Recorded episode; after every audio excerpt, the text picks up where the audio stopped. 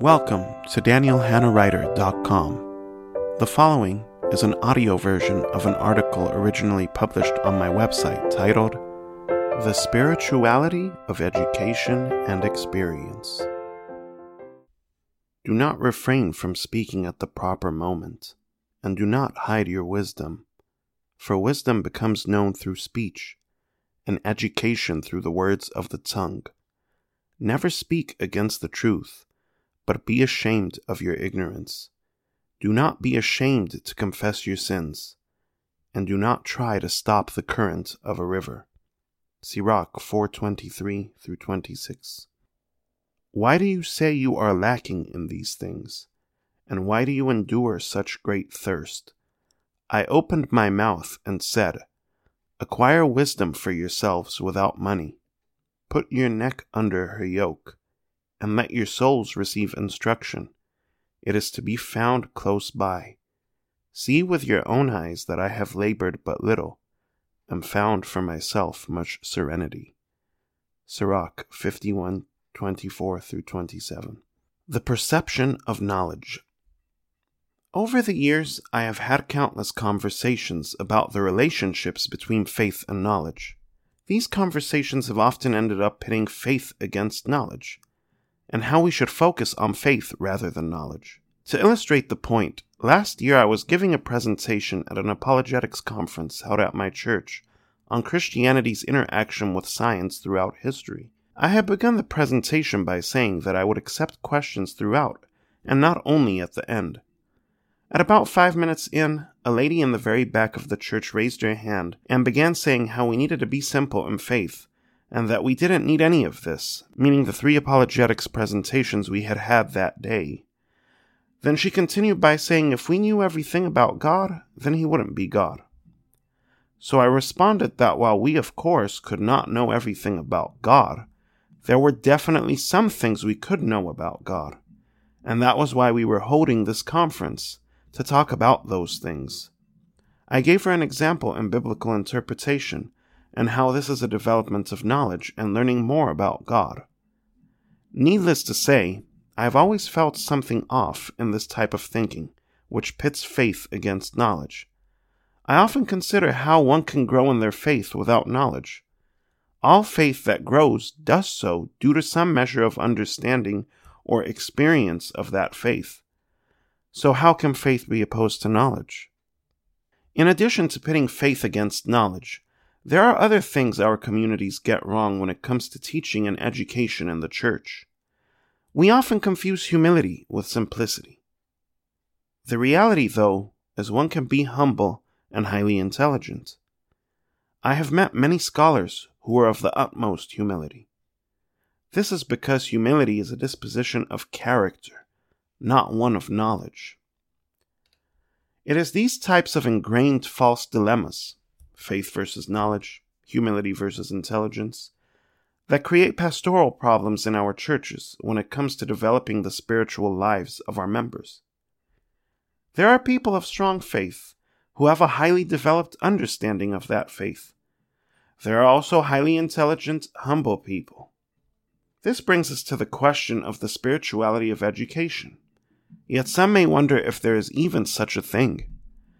Education is a lot more than getting skills to get a high paying job. Rather, it is about understanding reality, communicating clearly, making good judgments, taking care of what you have, and ordering your life wisely.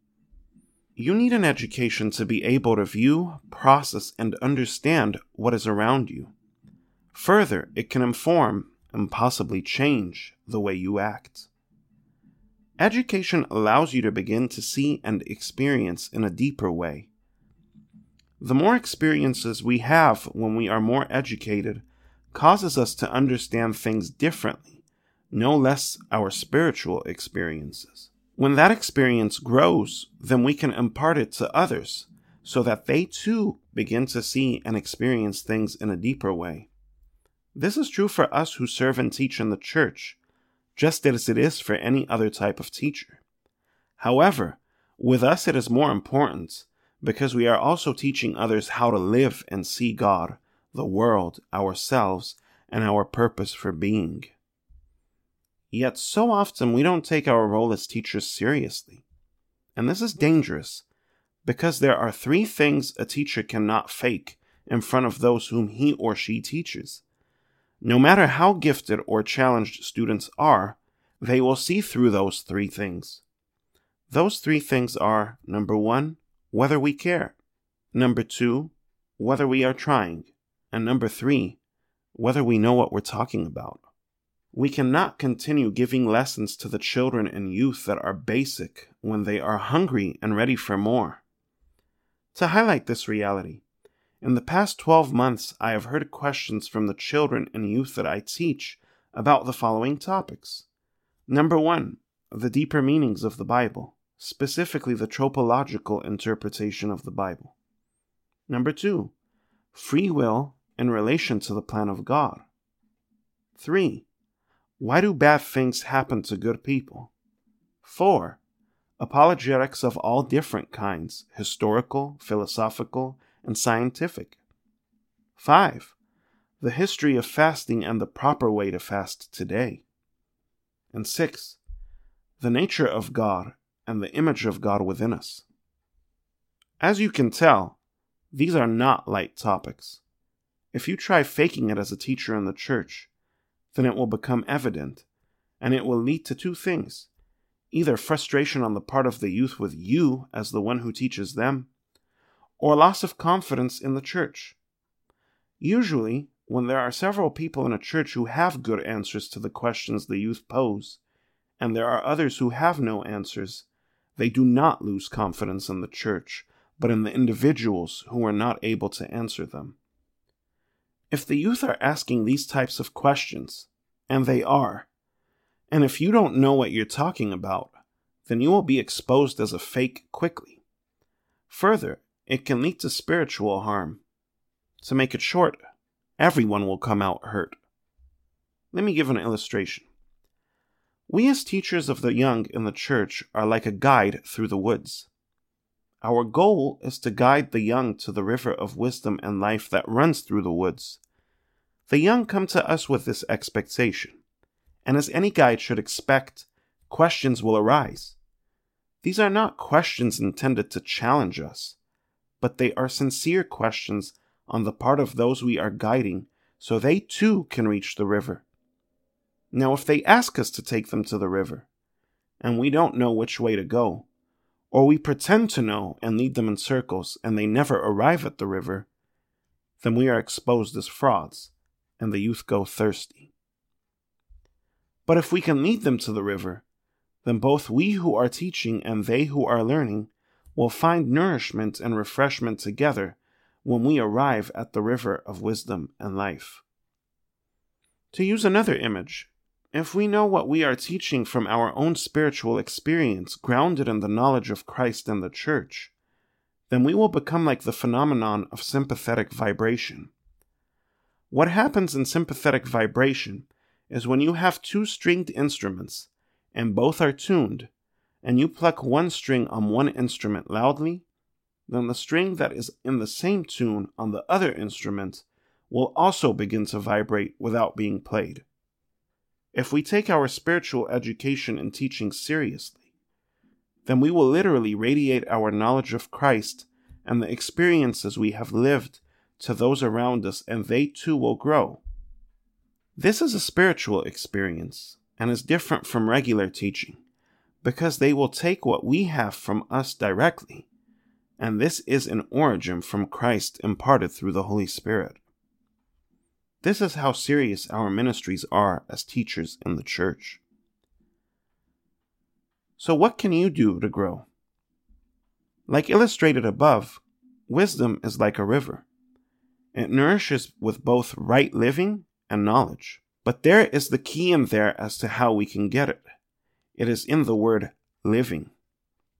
This means we have to develop new habits that can lead to this. Habits will eventually become our characters. Our characters must change because we are embarking on a new way of life. In the Bible, the way to wisdom is often imagined as one out of two roads, or ways, or paths. When we choose to go on one, then the other becomes distant to us. So, what if you teach and you don't know what you're talking about? Then you have two options like you have the two roads. You can begin building your knowledge and reflecting upon your spiritual experiences after that growth in knowledge, and it will lead to spiritual growth in those entrusted to you. Or you can continue teaching without any type of knowledge or reflection upon spiritual experiences, and you will destroy the youth and yourself in the process. If you want to grow, then there is good news for you. We are living in a generation where knowledge of any kind is more available than ever. Often, that knowledge is accessible without cost. There are high quality podcasts that teach the Orthodox Christian faith correctly, such as on Ancient Faith Radio. I remember when I first embarked on the journey of learning more about my faith, this was a go to resource. I simply could not get enough of their podcasts. Further, Orthodox Christian books are easily accessible now due to online ordering. St. Vladimir's Seminary Press is unparalleled when it comes to high quality Orthodox Christian books. I recommend The Orthodox Way by Bishop Kallistos Ware if you are looking for a good introduction.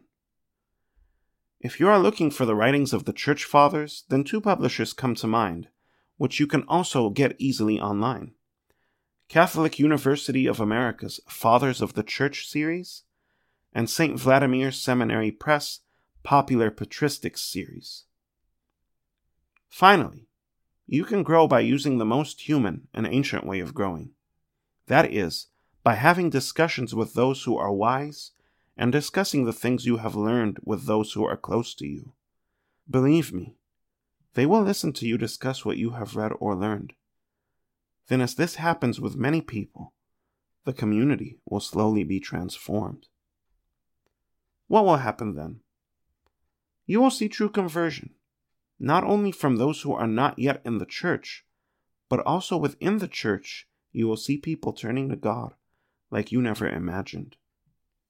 You will see the strengthening of your church community, and the youth will no longer be easily disturbed by the things that challenge our faith whether from low church Protestantism or from secular society. In the end, you will see the expansion of the kingdom of God in the hearts, souls, and minds of the people with whom you regularly interact. Most important of all, those you teach. Thank you for listening. For more articles and recommended books, you can go to my website, danielhannawriter.com. I write articles on many different aspects of the Christian faith, from the Bible to spirituality to apologetics, book reviews, dialogues, patristics, and philosophy. The music played at the opening and ending of this podcast is titled Prelude Number 6 by Chris Zabriskie from his album Preludes.